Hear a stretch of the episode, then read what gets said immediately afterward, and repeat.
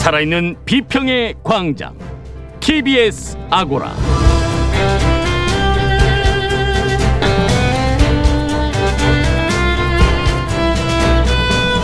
안녕하세요. TBS 아고라 송현주입니다. 조두순의 만기 출소가 석 달도 남지 않았습니다. 끔찍한 성폭행을 저질렀던 범죄자의 사회복귀. 과연 우리 사회는 피해자를 보호할 준비가 돼 있는지, 언론은 또 이 문제를 어떻게 다뤄야 하는지 첫 번째 광장에서 이야기 나눠보겠습니다. 윤창호법이 시행된 지 2년이 지났지만 최근 음주운전 사망 사고가 이어지고 있습니다. 처벌이 강화됐음에도 불구하고 이런 사고가 이어지는 이유, 추가로 필요한 조치는 무엇인지 두 번째 광장에서 알아보겠습니다. TBS 아고라 지금 시작하겠습니다.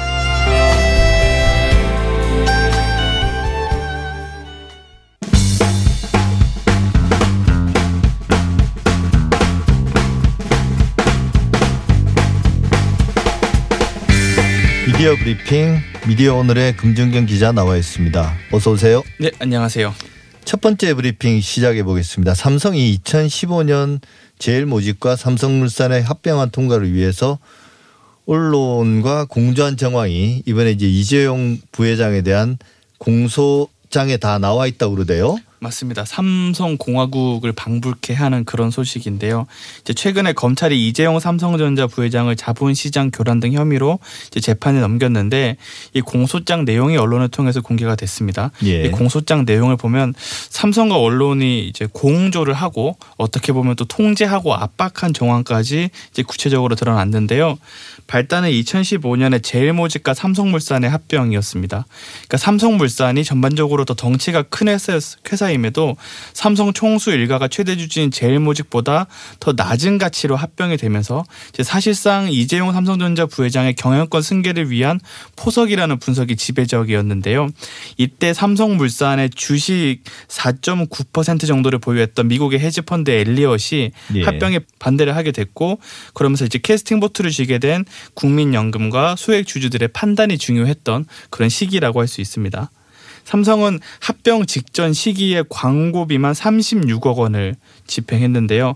그냥 광고만 집행한 게 아니라 검찰은 공소장에 삼성이 언론을 어떻게 활용했는지를 이렇게 썼습니다.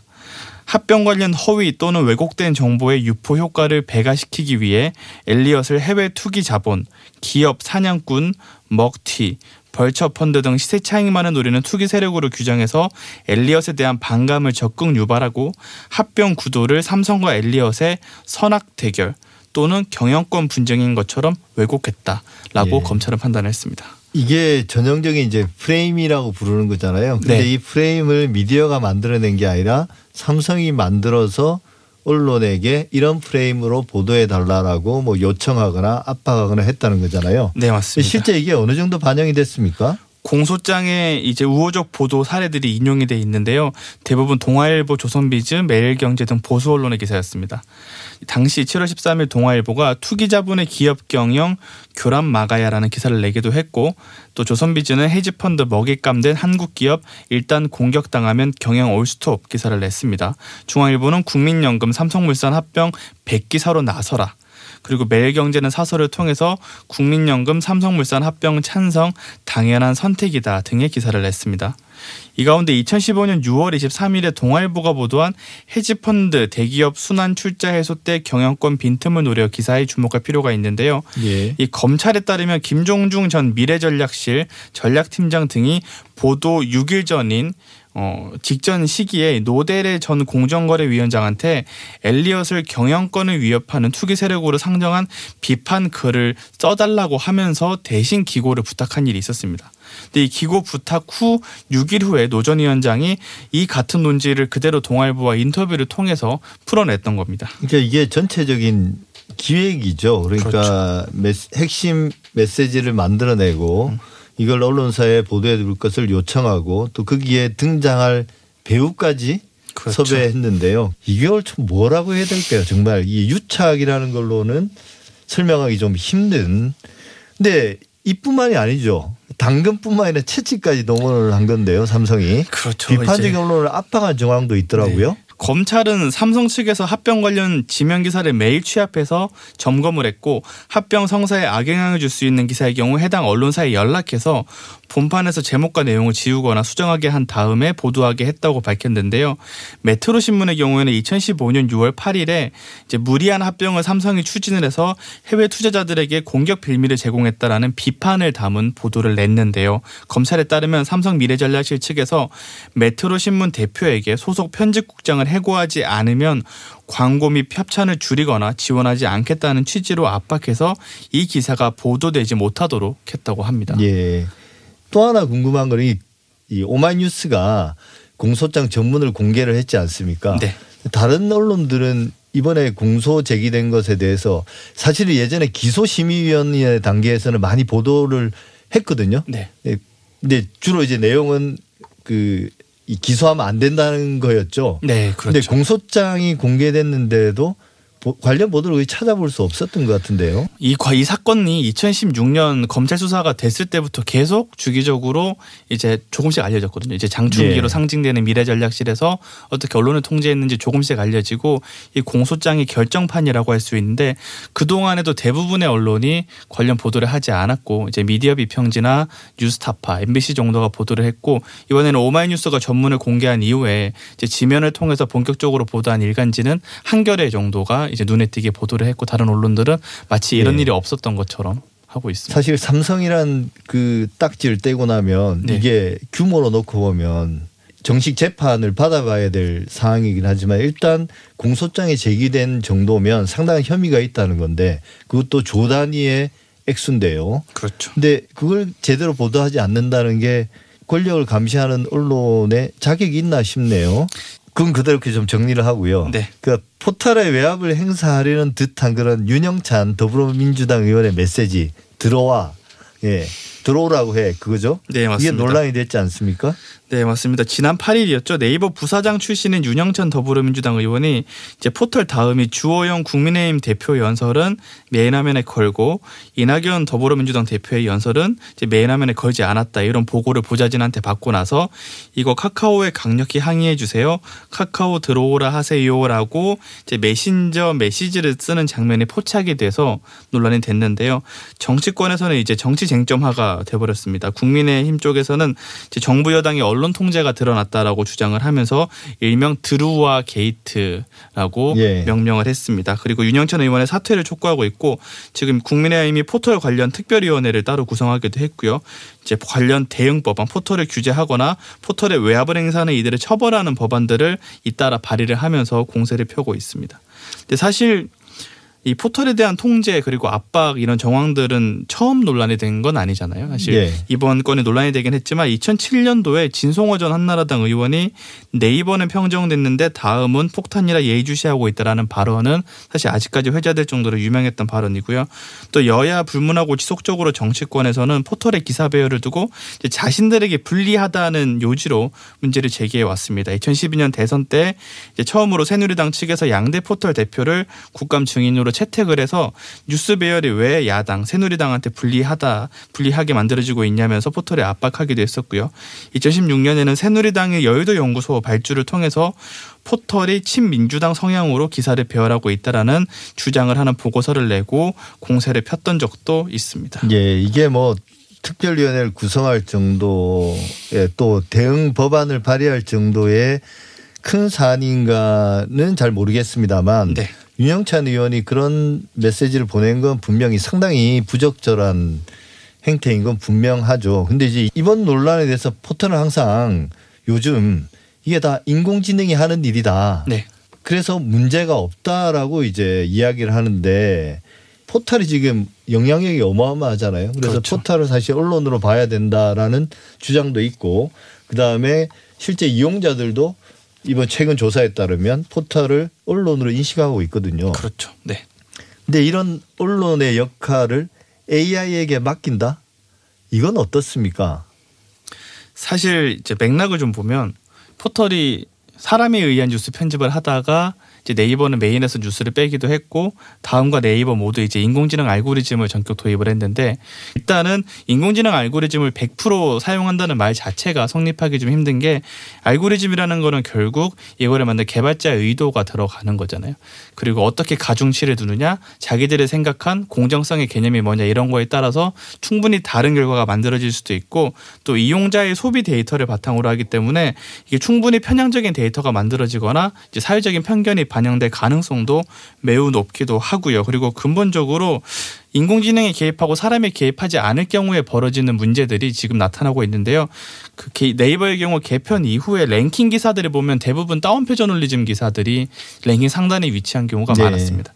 그러니까 포털이 언론이라면 언론으로 인식이 된다면 정말 사회적으로 필요한 보도, 탐사 보도, 발굴 취재 이런 것들을 전면적으로 강조를 해줄 필요가 있는데 이제 이용자 소비 패턴에 맞춘 알고리즘이다 보니 점점 자극적이거나 선정적인 보도만 하게 되고 또 사회적으로 중요한 단독 보도 최순실 게이트 같은 경우에도 최초에 JTBC 같은 언론사들이 단독 보도를 했을 때 포털이 메인에 안 걸었었거든요. 그러니까 이후에 밝혀지고 나서 거는 것처럼 그러니까 뭔가 본인들에게 어 논란이 될 만한 보도를 전혀 배열하지 않는 그런 역할을 좀 하고 있는 것 같아서 오히려 사람이 개입을 해서 그 명확한 편집 기준을 밝히고 좀 필요한 보도, 사회적으로 중요한 보도를 배열해 주는 게 포털의 진짜 사회적 공기로서 해야 될 역할이지 예, 않나. 그렇게 되면 이제 실제로 언론이 되는 거고요. 그렇죠. 대- 언론이 되는 거고 언론이 되는 순간에 책임도 생기기 때문에 맞습니다. 결국 이제 언론으로서의 역할을 인정하고 거기에 맞는 책임을 지는 게 현재의 이제 우리나라 전반적인 뉴스 유통 시장을 좀 건전하는데 핵심적으로 필요한 조치가 아닐까 싶습니다. 네.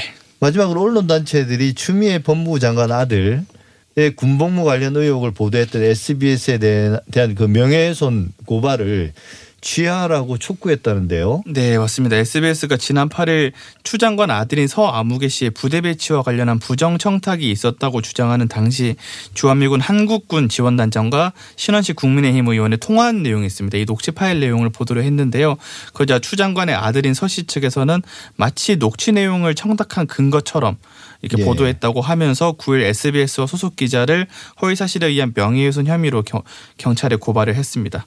그러자 전국 언론 노조, 한국 기자협회, 방송기자연합회 등 세 개 단체는 공동 성명을 내고 이제 관련 보도를 위축시켜 이른바 입막음의 본보기로 사무를 한다는 의구심이 강하게 든다면서 고발을 취하하고 정상적인 절차를 통해 반론을 제기한 뒤 의혹에 대해 적극 해명하라고 요구를 하기도 했습니다. 그다음에 또 이제 이 비슷한 단체들이 다른 건 그러니까 MBC가 부동산 관련해서 국민의힘 의원들에 관한 보도한 거, 네. 뭐 주호영 원내대표가 23억 차익을 봤다라는 이런 보도들에 대해서 또 고소고발한 거를 취하라고 또 이야기했다 그러더라고요. 네, 맞습니다. 이 단체와 더불어 이제 MBC 스트레이트라는 프로그램이 있는데 이 프로그램이 이제 PD들이 제작하기 때문에 한국 PD 연합회까지 네 개 단체가 이제 예. 고발을 취하하라고 입장을 냈습니다.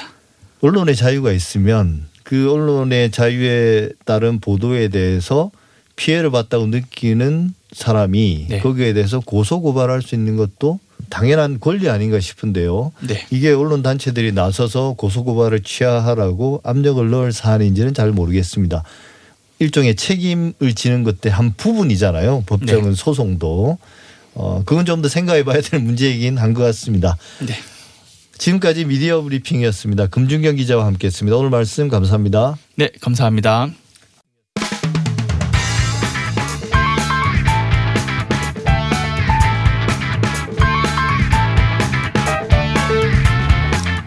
번째 광장입니다. 오늘은 12년 전 일로 돌아가 보겠습니다. 지난 2008년 8살 여자아이를 무참하게 성폭행했던 조두순이 석 달 후면 사회로 나옵니다. 그것도 사건을 저질렀던 곳, 게다가 피해자가 아직 살고 있는 안산으로 돌아온다는 소식이 전해지면서 불안감이 계속 확산됐습니다. 더 큰 문제는 이런 불안감을 우리 언론이 부추기고 있다는 것인데요. 언론의 과도한 취재 경쟁이 계속되면서 안산시 전체가 몸살을 앓고 있습니다. 급기야 안산시장이 나서서 피해자와 안산 시민 전체를 지켜달라고 호소하는 사태까지 벌어졌는데요. 오늘은 이 문제 한번 짚어보겠습니다. 이현희 변호사 나오셨습니다. 안녕하세요. 안녕하세요. 예, 지난 한 주 포털 사이트에 조두순이라는 이름 석자가 다시 등장했습니다. 오래전 일이고 또 국민적 공분을 쌓고 되게 끔찍했던 일인데 좀 기억하고 싶지 않지만 그때 일 다시 한번 좀 정리 하는 차원에서 말씀해 주시면 네. 예. 저도 사실 그 시간이 오래된 사건들 많이 잊어버리는데 이 사건은 그 개인적으로도 잊혀지지가 않는 사건입니다. 예. 2008년 12월에 조두순이 이제 8살 먹은 여자 피해자를 교회 화장실로 끌고 가서 그러니까 납치한 거죠, 일종의. 예. 납치하고 폭행하고 그리고 이제 성폭행을 했는데 굉장히 그 중상해로 이어진 예. 그런 상황이고요. 그 당시에 이제 그 이 조두순은 검거가 돼서 징역 12년을 선고받습니다. 그리고 이제 지금 올해 이제 12월에 출소를 앞두고 있는데요.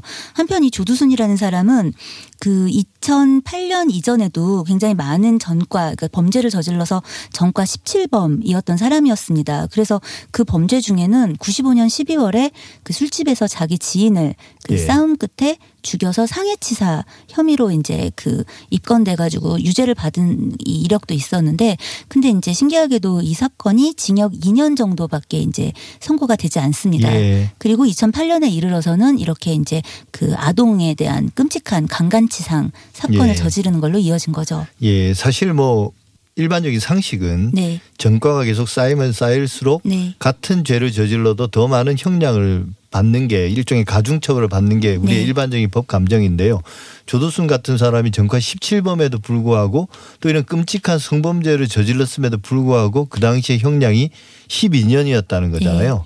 그러니까 그 당시에는 이제 아청법이라고 소위 서희 우리가 이야기하는 그 아동 청소년에 대한 이제 성보호에 관한 법률에서 그 당시에 이 강간치상에 대한 법정 최고형이 15년이었습니다. 예. 그래서 1심에선 15년이 선고되었고 2심에서는 이제 심신 미약 부분 술에 만취돼서 그 컨트롤하지 못하는 상황에서 범죄를 저지른 거다 이런 주장을 했고 이제 그런 것들이 받아들여져서 3년이 감형돼서 12년형이 선고가 된 것이었습니다. 근데 이제 그 당시 그 관련 기사들을 찾아보면 당시 2심 판사 그러니까 그 주심 판사였던 분께서 이런 이야기를 합니다.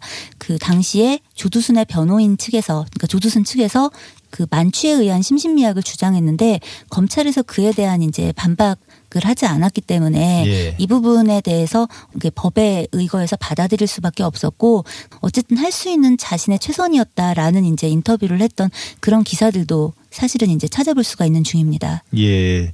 그이 세상 이 사건이 처음 세상에 드러났을 네. 때 관련 보도에서 이제 여러 문제점들이 단적인 예로 이제 사건의 명칭 자체를 피해 아동의 이름을 막 네. 붙여서 이 사건 이름을 가해자가 아닌 피해자, 특히는 네. 흉악범죄의 피해자의 이름으로 말하는 것도 이건 어마어마한 문제점 아닌가요? 그렇죠. 그러니까 이걸 두 가지 경우로 좀 나눠서 생각해 볼 수가 있습니다. 가령 이제 피해자가 용기 있게 어떤 것들을 발언하고 나는 이 문제가 그 있었고 이 문제를 문제 제기하겠다. 그리고 네. 이제 이 부분에 대해 끝까지 내가 노력하겠다라고 선언하고 나온 사건이라면 피해자가 기억 되는 것도 유의미할 수도 있을 겁니다. 예. 그런데 사실 이런 종류의 범죄 이렇게 아동 청소년을 상대로 하는 흉악 범죄의 대부분은 사실은 그냥 그 범죄 자체가 너무 끔찍해서 세상 밖으로 나오는 경우인데요. 이런 경우에 피해자의 어떤 의지나 어떤 상황에 상관없이 피해자 이름이 거론이 된다는 건 피해자의 입장에서 보면은 이제 나는 이런 피해를 당했던 어떤 사람으로 주변에 낙인되는 그리고 이제 사람들에게 자기의 어떤 과거 이력이 다 이제 드러나고 기억되고 명명 되는 상황이 되는 겁니다. 그리고 피해자에게도 잊혀질 권리라는 게 있는 거니까요. 예. 그래서 사실은 피해자의 특별한 의지가 있는 경우가 아니라면 이런 종류의 사건은 가해자의 이름으로 명명되는 게 사실은 맞는 겁니다. 예, 사실 이게 단적으로 보여주는 네. 거죠. 그 어떤 가해자의 문제점보다는 네. 피해자의 초점을 맞추는 보도들, 피해자의 관심을 가지고 피해자의 뭐 신원을 알, 알고 네. 싶어하고 이제 어떤 구체적인 피해 같은 걸 그쵸. 알고 싶어하는 그런 건전하지 못한 그런 호기심 네. 이런 것들은 여전한 것 같습니다. 네. 근데 이번에 이제 보도를 봤더니 조두순이 지난 7월에 이제 심리 상담사와 면담을 진행하면서 원래 살던 안산 집으로 돌아가서 조용히 살겠다 이런 의사를 밝혔다고 그러거든요. 네. 근데 지금 안산에 피해자 가족이 살고 있다고 그러네요. 네. 이런 경우는 피해자 가족은 뭐 당연히 말할 것도 없고요. 네. 지역 사회 전체가 뭔가 좀 불안함. 뭐 전과 17범 이제 18범인데 상당히 위험하지 않습니까? 이런 경우는 어떻게 해야 되나요? 당시 이 조두순 사건으로 인해 가지고 그 2008년 12월에 이제 이 사건이 발발되면서 지금 아까 말씀하신 것처럼 피해자 이름으로 불리다가 피고인 그러니까 범죄자의 이름으로 바꿔서 불러야 된다라는 어떤 얘기가 나온 것도 사실 거의 이 사건으로 인해서 매우 본격화되었던 논의였는데요. 그렇죠. 예. 이 당시에 이제 이 아동 청소년에 대한 끔찍한 강간치상 사건의 이 형량이 온당한지 뭐 전자팔찌 부착 기간 이 정도 뭐 한 10년까지로 되어 있는 이 상황은 온당한지 사실 이 사건의 이 미친 여파는 굉장히 컸습니다. 근데 우리가 늘 잊어버리는 것들을 이 사건에서도 잊어버리죠. 그게 뭐냐면 이후 피해자의 삶입니다. 사실은 이제 이 사건에서도 다른 아동 청소년이 입은 끔찍한 이런 중범죄 사안에서도 혹은 이제 좀 신변에 정말 위협을 느끼는 데이트 폭력이나 가정 폭력 이런 예. 사안에서도 대부분 아직까지 우리나라에서는 범죄자들이 처벌되고 돌아왔을 때 어떻게 보호될 수 있을 것이냐에 대한 장치는 사실상 거의 없다라고 봐야 합니다. 예. 그러니까 끽하고 지금 있는 것들이 이 전자 발찌를 이제 부착하는 어떤 것이라든가 예. 혹은 신상 정보를 이제 명시해서 이제 그 포털 사이트 같은데 이게 공개되는 그런 것 정도인데 과연 피해자의 입장에서 생각을 해보면 그게 나를 안전하게 보호해줄 수 있을 것인가는 굉장히 난감한 것입니다. 그러면 이제 민사 법원이나 뭐 이런 곳들에 가처분을 내야 됩니다. 피해자가 접근 금지 가처분 같은 예. 걸 그러면 또 피해자가 뭔가를 해야 되고 그리고 비용과 시간과 노력이 드는 건 물론이거니와 자신의 위치나 지금 상황이 또 그 결국 그 범죄자에게 오픈되고 범죄자가 피해자를 다시 한번 또 인식하게 되죠. 그러니까 이런 예. 부분이 있는데 지금 이것에 대한 대책은 전무한 상황이다라고 봐도 뭐 과언이 아닌 정도입니다. 예. 그래서 이런 문제 때문에 2014년에 원래 법무부에서 그 법안을 발의했었습니다. 그래서 보호수용 제도 도입 법안 이런 것들을 국회에 이제 제출했었는데요. 예. 이 부분이 이제 인권- 국가인권위원회에서 그건 좀 헌법에 위배되는 부분이 있다는 이제 권고를 합니다. 그리고 이제 이런 배경이 되는 건 기존에 있었던 보호감호제도 이런 제도들이 있었는데 그게 사실은 군부 독재 시절의 잔해라서 사실 폐해가 많았습니다. 예. 근데 2005년에 이제 이 부분을 급하게 폐지를 하면서 뭔가 충분한 담론 끝에 여러 가지를 이제 그 대폭적으로 시정해서 필요한 부분만을 남기는 방향으로 간 게 아니라 그냥 전면적으로 폐지를 하다 보니까 현재는 이제 있는 걸 없애는 것도 쉽지가 않지만 있는 걸 없앴다가 없앴던 걸 다시 있게 만드는 건 굉장히 힘들거든요. 예. 그러니까 그런 어떤 난감한 상황에 봉착해 있는 중입니다. 예. 이제 방금 말씀하신 것 네. 좀 격리하는 게 네. 현실적으로 이도 저도 좀 네. 어려운 상황인데 그런데 이제 사실 언론 보도를 보면 피해자 집 에서 조두순이 살겠다고 하는 집까지 얼마나 가까운지 거리 네. 이게 도보로 5분도 안 되는 거리라는 걸 강조하고 안 그래도 지금 피해자 가족은 심적으로 상당히 네. 불안한 상태일 텐데요. 다시 만날 가능성이 있다 이런 것들. 네. 심지어 현장 취재를 빌미로 피해자 집을 묻는 기자들도 네. 있다고 그러더라고요. 이게 모두 성범죄를 보도할 때 그 준칙이라고 할까요? 이거 네. 상당히 거리가 있는 거 아닙니까? 이게 좀 그 일반적인 상황은 아니니까 맞습니다. 보통은 성범죄가 발생했을 때 그 범죄를 보도하는 준칙에 이제 집중돼 있는데 음. 네.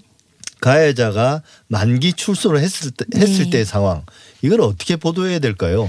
그 만기 출소 상황과 관련해서 저는 이걸 이렇게 사회적으로 물론 공부해 주는 것도 중요하지만 가령 이제 이런 기회에 피해자에게 고지를 해주는 게 중요하다고 생각합니다. 예. 피고인 출소 전에 어디서 생활할 건지 같은 것들이 좀 탐문되고 그 사람이 돌아갈 것으로 이제 예정되는 어떤 공간이 있거나 그 직업 그리고 이제 근무 장소 이런 것들이 있다면 차라리 그거를 피해자한테 고지를 시켜주는 그리고 물론 이제 그리고 만약에 그런 경우에 피해자가 어떤 이동이나 이주를 바라면 그런 부분을 지원해 준다든가 일정 비용 같은 것들을 뭔가 여러 가지 그 다른 지원 제도를 생각할 수 있을 텐데 이게 문제되는 건 알겠어요. 근데 1km 전방에 있다. 도보 5분 거리에 있다. 이건 자극적이지만 피해자한테 무슨 도움이 되는지 잘 모르겠고 그 공익적 성격이 하나도 없는 것 같아요. 예, 게다가 이 범죄자에게 지금 피해자가 너의 어디쯤 있다라는 걸 한 번 또 각인시켜주고 정보를 주는 행위가 되는 겁니다. 예. 그래서 어떤 보도를 할 때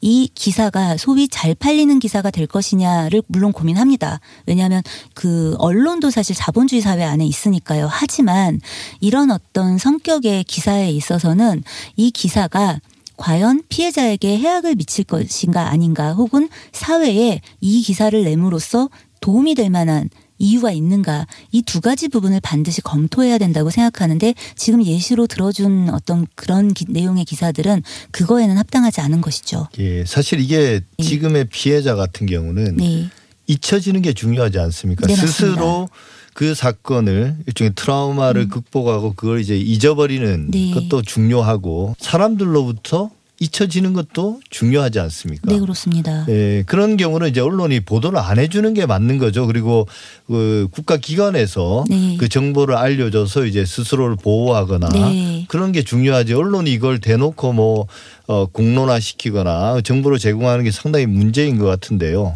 언론이 예를 들어서 그 안산에서 범죄를 저질렀던 범죄자가 다시 안산으로 돌아가는 어떤 상황에 피해자가 거기에 있을 수도 있다라든가 예. 접근 자체를 그렇게 해서 그런데 현재 우리 법, 우리 제도는 피해자를 어떻게 보호하고 있는가 이제 이런 접근을 했다면 그거는 유의미한 문제 제기가 될 수 있습니다. 그러나 지금 같은 경우에는 그냥 약간 가십성 기사로 사실 소구되고 흩어지는 거고 관련해서 지금 법안을 발의하겠다라고 이제 뭐 국회의원들도 얘기를 하는 것 같습니다만 예. 사실상 그 발의하겠다는 법안이 그 현실 가능성이 있는지 그런 부분들은 내용을 보면 이건 진지한 검토를 하고 뭔가 어떤 법적 자문을 그 받아서 검토한 법안으로 보이는 그런 안들은 아닙니다. 그러니까 단순히 지금 국민의 감정에 네, 부응하는 그 거죠. 부응하는 네. 실제로는 이제 법안이 되기 힘든 그걸 모르지는 않을 텐데요. 네, 그죠? 그리고 사실상 통과되기 어렵겠죠. 왜냐하면 국회 안에서도 이제 이런 법사위가 있고 하는데 이런 부분들 검토가 되고 이게 통과가 되려면 여러 절차가 있습니다. 그래서 우리가 그 엠번방 사건도 그렇고 지금 이제 이번 사건도 그렇고 계속 보면 아동 청소년의 어떤 끔찍한 범죄들과 관련해 가지고 사회가 계속 인지는 하고 있는데 그 부분에 대해서 진지하게 고찰해서 실제로 다른 이제 그 일반적인 이런 일들 이 일어날 수 있는 것에 대한 어떤 제재가 될 수 있고 대안이 될 수 있는 법률이나 제도를 만드는 거에는 좀 지구력이 약합니다. 한마디로 부글부글은 막 급격한 온도로는 올라가는데 그게 이제 일정한 온도로 꾸준히 관심을 갖고 그게 예. 결실을 맺을 때까지 지켜봐야 되는데 그런 어떤 관심과 노력이 좀 아직 많이 부족하지 않나라고 생각합니다. 예. 어쨌든 우리 언론이 그동안 성범죄 관련한 보도에서 나름 성찰도 많이 하고 물론 한계는 있습니다만 네. 여전히 문제점도 많고 조금씩 고치려고 노력했다면 이 문제도 이제 본격적으로 고민해서 네. 어떻게 보도할 것인가를 나름 준칙을 만들었으면 좋겠습니다. 지금까지 이은희 변호사와 함께했습니다. 오늘 말씀 감사합니다. 감사합니다.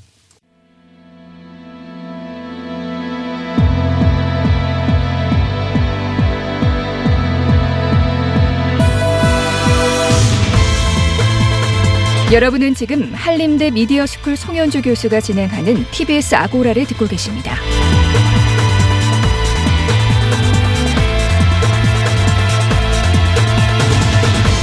이슈의 논점과 사실관계를 짚어보는 두 번째 광장 시간입니다. 윤창호 법을 통해 처벌을 강화했음에도 불구하고 최근 대형 음주운전 사고가 잇따라 발생했습니다. 음주운전 사고에 대한 강화된 법이 어떻게 적용되고 있는지 실제 효력은 있는 건지 정경일 교통전문 변호사와 이야기 나눠보겠습니다. 안녕하세요. 네, 안녕하세요.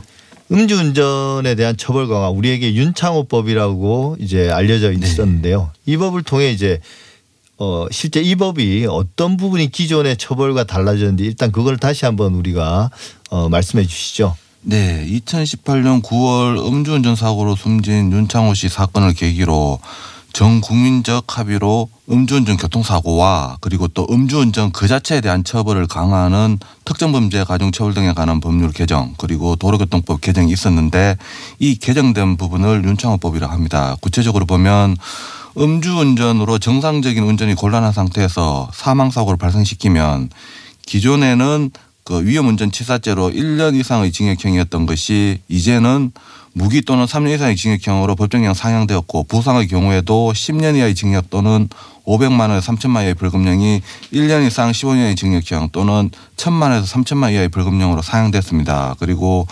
음주운전 단속 기준이 0.05%에서 0.03%로 대폭 강화되었고 또 위반 시 법에 정한 형량도 대부분 두 배 정도 높아졌습니다. 그리고 음주운전 3회 적발 시 면허 취소되던 것이 이제는 2회 적발로 강화되었고요. 또 이번 윤창호법 같은 경우에는 모든 음주운전 부상 사망 사고가 윤창호법 적용 대상이 되는 건 아니고 음주로 정상적인 운전이 곤란한 상태에서 발생된 사망이나 부상의 경우 윤창호법 적용 대상이 되고 통상 이와 같은 위험운전 치사상의 경우는 0.1% 혈중 알코올 농도 초과된 경우만을 말합니다. 사실 이번에 이제 뭐 어떤 안타깝기도 하고 또 전 국민적인 공분을 사기도 했던 을왕리 음주운전 사고 같은 경우는 네. 이제 혈중 알코올 농도가 뭐 0.1%를 상회했고 뭐 운전자뿐만 아니라 동승자까지 그랬다는데요. 이 네. 경우는 어느 정도의 형량이 예상됩니까? 네, 이번 사건 같은 경우에는 음주로 교통사고 발생해서 사망했다. 윤창호법은 적용 대상이 되는 건이고요. 0.1% 초과했고 사람이 비틀거리고 전혀 인사불성인 부분은 그리고 또 중앙선도 침범했고 법정형을 보면 윤창호법 같은 경우에 무기 또는 3년 이상의 징역형 그 말은 3년에서 30년 이하의 징역형에 처하라고 되어 있는데 예.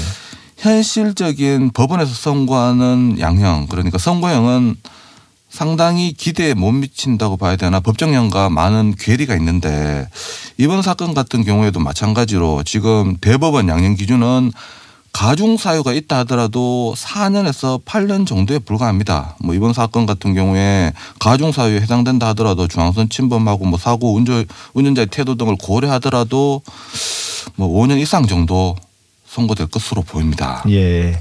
이제 법원 입장에서는 그 정도면 강한 처벌이라고 이제 생각하겠지만 맞습니다. 형량이 과거에 비해서는 예.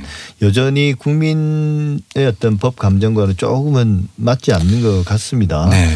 근데 이제 이번에는 또 특히 문제가 된 게 동승자인데요. 네. 어, 뭐 그런 어떤 사생활과는 별개로 네. 우리가 음주운전 방조 네. 이 경우는 어느 정도 처벌을 받습니까? 그러니까 생각보다는 처벌이 되게 약한 것으로 네. 그렇게 나와 있던데요. 오히려 이 부분은 법원에서 판결되는 선고형하고 국민들의 법감정하고 괴리가 더 심각한데요. 예. 그 음주운전 방조죄 같은 경우에는 음주운전자 형보다 일단 기본적으로 2분의 1이 감경되고 혈중 알코올농도 이번 사건에 안 나타났지만 0.1% 기준으로 본다면 6월에서 1년 이하의 징역 또는 250에서 500만 이하의 벌금형인데 실제 선고될 때는 이것보다 더 낮게 선고됩니다. 대부분 벌금형이고 심하다 싶으면 집행유예 선고되는데 이번 사건 또뭐 지금까지 법원 선례에 따른다면 음주운전 방조죄에 대해서 집행유예 선고될 가능성이 많습니다. 하지만 음주운전에 대해서 방조했고 그러면 위험운전에 대해서도 방조한 것이고 사망에 대해서 예견 가능했다면 위험 운전 치사에 대한 방조로도 볼 수 있거든요. 실제로 이번 사건 수사기관에서도 위험 운전 치사 방조 윤창호법 위반 여부도 검토하고 있다라고 합니다. 예. 그러니까 그 여성분이 만취 상태였는데 네. 그 남자 동승자가 당신이 운전을 해라라고 이제 키를 넘겨준 거니까 네. 만취 상태의 사람에게 네. 운전을 맡긴 거니까 그게 일종의 교사가 되는 거고 그다음에 이제 그 과정에서 이 사람이 도저히 운전을 할 수 없을 정도로 네. 어 상당히 취했음에도 불구하고 그걸 했으니까 어떤 위험 운전을 그대로 방치했다는 또 문제도 있는 거네요. 네, 맞습니다. 그러니까 사실 어찌 보면 그냥 그 음주운전 방조의 어떤 가장 그이 뭐랄까요 최대치에 해당되는 건가요? 이 지금 본다면 이제 뭐 이게 방조한 것이냐 교사한 것이냐 이 부분 또 논란이 있는데 뭐 방조든 교사든 간에 뭐 이 부분에 대해서 음주운전에 대해서 동성자가 책임을 져야 된다면 보통은 음주운전 방조로 보통 수사기관이나 재판부에서 판사님께서 판결 선고하고 끝내버립니다. 최대 예. 집행유예로. 하지만 이번 사건 그러니까 앞으로도 마찬가지고요. 이러한 사건에 있어서는 차량을 제공하고 동성했고 만취된 사람이라는 거 알았다면 사망에 대해서 책임져야 됩니다. 이런 예. 부분은 이번에 수사기관에서 하고 있고 극단적으로 본다면 동성한 것에 대해서는 사망한 것에까지 책임을 져야 된다라고 이야기할 수도 그러니까 있죠. 이번 사건을 계기로 아마 동승자에 대한 처벌도 네. 뭐 법적으로 모르겠지만 일단 처음에 법 적용부터 좀 강화될 그런 계기가 될 건 확실하네요. 네 맞습니다. 어떻게 보면 법 적용할 때 음- 음주 방조, 위험 운전치사 방조 해당되면 적용하면 됩니다. 예. 근데 이제 그 사건과 또 별개로 네. 지난 6일 오후에는 대낮에 만취한 운전자가 도로를 이탈해서 이제 사고를 했는데 그때 가로등이 무너지면서 네. 그게 깔려서 네. 이제 여섯 살 어린이가 숨지기도 했거든요. 이것도 윤창호법이 적용되는 건가요? 네, 맞- 직접적으로 이제 네. 그 피해자를 접촉한 건 아니지만 네. 만취 상태에서 교통사고를 발생시켜서 뭐 사람을 직접 치었다면 뭐 윤창호법 적용되는데 뭐큰뭐 논란거리도 안 되겠지만 이번은 직접 충격한 것은 가로등인데 가로등이 쓰러지면서 아이를 사망케 했기 때문에 이 부분까지도 적용되느냐로 따지는 거 인과관계의 문제입니다. 예. 가로등을 충격해서 가로등이 넘어지면 보행자가 다치거나 사망할 수 있다는 것은 충분히 예견할 수 있기 때문에 여기에 대해서 사망에 대한 뭐 인지를 따지는 것이 아닙니다. 본인의 부주의로 발생된 사고고 인과관계가 있다면 사망에 대한 책임이 있습니다. 뭐 만취 상태에서 가로등을 들이받았던 직접 충격했던 윤창호법 적용되는 데는 큰 문제 없어 보입니다. 예. 근데 이렇게 이제 우리가 그동안 윤창호법도 제정이 되고 사실 음 주운전에 대한 네. 그 뭐랄까 그 음주운전이 심각한 범죄가 될 수 있다는 그런 각성도 이제 많이 늘어났고 네. 근데 최근에 그런 사고들을 보면 시- 어 음주운전이 오히려 막 늘어나고 있는 건 아닌가? 네. 근데 실제 네. 그 데이터는 어떻습니까? 네, 실제 데이터는 진짜 늘어나고 있었어요. 저도 경찰청 통계 자료를 봤는데 예. 지금까지 음주운전은 뭐 순간적으로 증가되는 경우도 있었지만 전반적으로 계속 줄어들었습니다. 2012년도 부상 사고를 기준으로 본다면 5만 2,345명에서 2019년도에는 2만 5,961명으로 한 반 정도 꾸준히 줄어들었거든요. 예. 그런데 작년 1월에서 6월까지 하고 올해 1월에서 6월까지 비교한다면 작년은 12,093명에서 올해는 13,601명으로 12.5% 늘었고요. 예. 7월 달 같은 경우에는 작년과 비교한다면 음주운전 사고가 약 45% 급증했다고 합니다. 예. 오히려 이게 도저히 이해도 안 되고 저도 통계 자료를 보고서야 받아들였는데요. 납득할 수 없는 부분입니다. 근데 이게 뭐 뉴스 같은 걸 보면 실제 음주운전을 사람들이 얼마나 하는지는 우리가 알 수는 없지만 음주운전 사고를 낸 경우가 늘어난 거는 어, 그만큼 사람들이 일단 음주운전을 많이 하고 네. 또 경찰이 단속을 또 적게 하는 모양이죠. 네. 뭐 장마나 코로나 문제 때문에 네. 그러다 보니까 음주운전을 사람들이 많이 하게 되고 또 요즘 낮술도 많이 마신다고 그러고요. 네. 그다음에 이제 장마가 길어져서 단속도 더 적게 하고 비가 오면 또 음주운전을 하는 사람들이 늘어날 것 같은데요. 네. 사고 확률은 높아지고 네, 그 여러 가지 요인들을 종합해 보면 그게 이해는 됩니다. 이해는 된다는 게 이제 그 음주운전을 한 사람들을 이해한다는 게 아니라 음주운이 중- 증가할 수 있는 요인들은 분명히 있었던 것 같아요. 그런데 이제 처벌을 강화해서 네. 음주운전으로 인한 사고 그게 이제 희생자 발생을 막을 수 있는가 네. 이게 모든 법에 공통된 질문인데 네. 윤창호법 같은 경우는 실제로 그런 효과가 있었다가 올해 좀 그 역행하는 그런 네. 건가요? 네, 맞습니다. 어떻게 보면 그 2018년도 9월 한 2년 됐는데요, 벌써. 예. 법 시행이 본격적으로 된 것은 2019년도부터 되었는데 그때까지만 해도 윤창호법의 시행으로 많은 음주운전이 근절되었다라고 평가할 수 있었는데 오히려 지금 또 이렇게 늘어난 걸 봤을 때 뭐 처벌만 능사가 아닌가는 또 부정적인 의견도 충분히 낼 수 있을 것 같은데 지금 법정형만 높아졌지 하지만 또 실제 선고형을 보면 윤창호법 전이나 큰 차이가 없거든요. 네. 그리고 또 다른 어떤 동성자에 대한 처벌 이런 부분도 전혀 이루어지고 있지 않다시피 하니까 처음에는 윤창호법이 개정돼 가지고 그걸 사람들이 경각심을 가졌다가 이제는 또 많이 느슨해진 부분도 없지 않나 하는 생각도 듭니다. 예. 그리고 또 하나는 우리나라에서는 사실 과거에는 좀 자주 발생하지 않던 사건이었던 것 같은데 네. 지난 15일에 네. 부산에서요 네. 대마초를 흡입한 운전자가 칠중 추돌 사고를 일으킨 물론 사망자가 발생한 사건은 아닙니다만 네.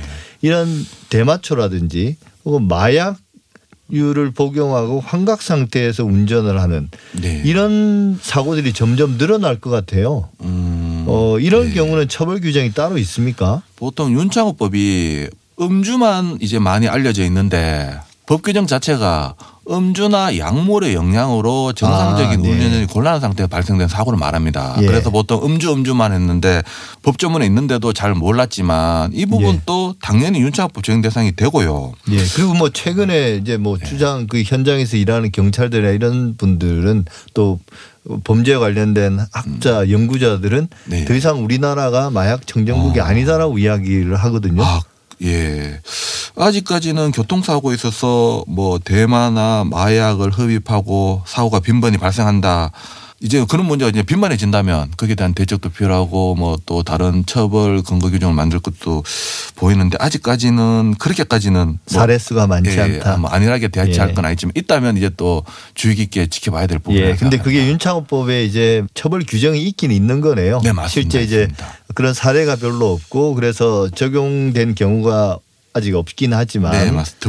드뭅니다. 예. 예. 특히 이례적인 경우라 가지고 좀 더 지켜봐서 뭐 어떤 대책이 필요하다면 마련해야 될 것입니다. 예. 마지막으로 변호사님 이런 네. 실제 이제 음주운전을 저지른 분들 네.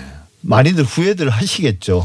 후회들 하실 그렇죠. 텐데 그분들을 보면 어떤 결국은 자기가 음주운전을 하게 되고 결과에 대해서 어떤 식의 어떤 생각들을 피력을 하시나요 변호사님한테 사건을 맡으시면 보통 하신 분들 다 후회하시죠. 이제 그런데 본인들이 그 당시에는 뭐 어떻게 할 수 없었다. 그러니까 결국은 습관으로 결론이 나옵니다. 뭐 그러니까 아주 술을 마시면 운전대를 잡는 게 네, 습관인 습관입니다. 경우 예, 재범률도 상당히 높고요. 예.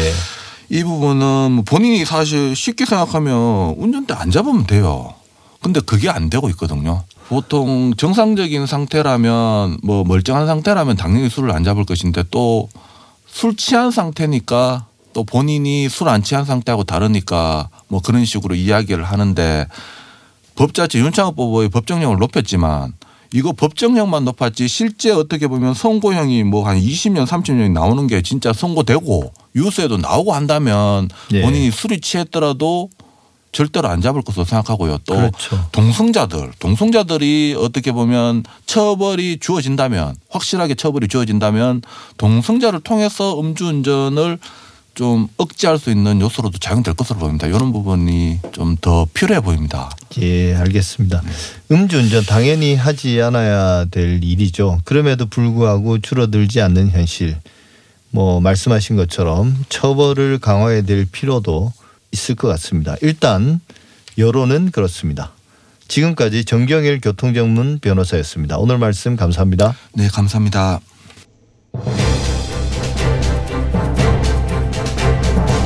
TBS 아고라 오늘 준비한 내용은 여기까지입니다. 저는 다음 주 토요일 오전 8시 6분에 다시 찾아뵙겠습니다. 감사합니다.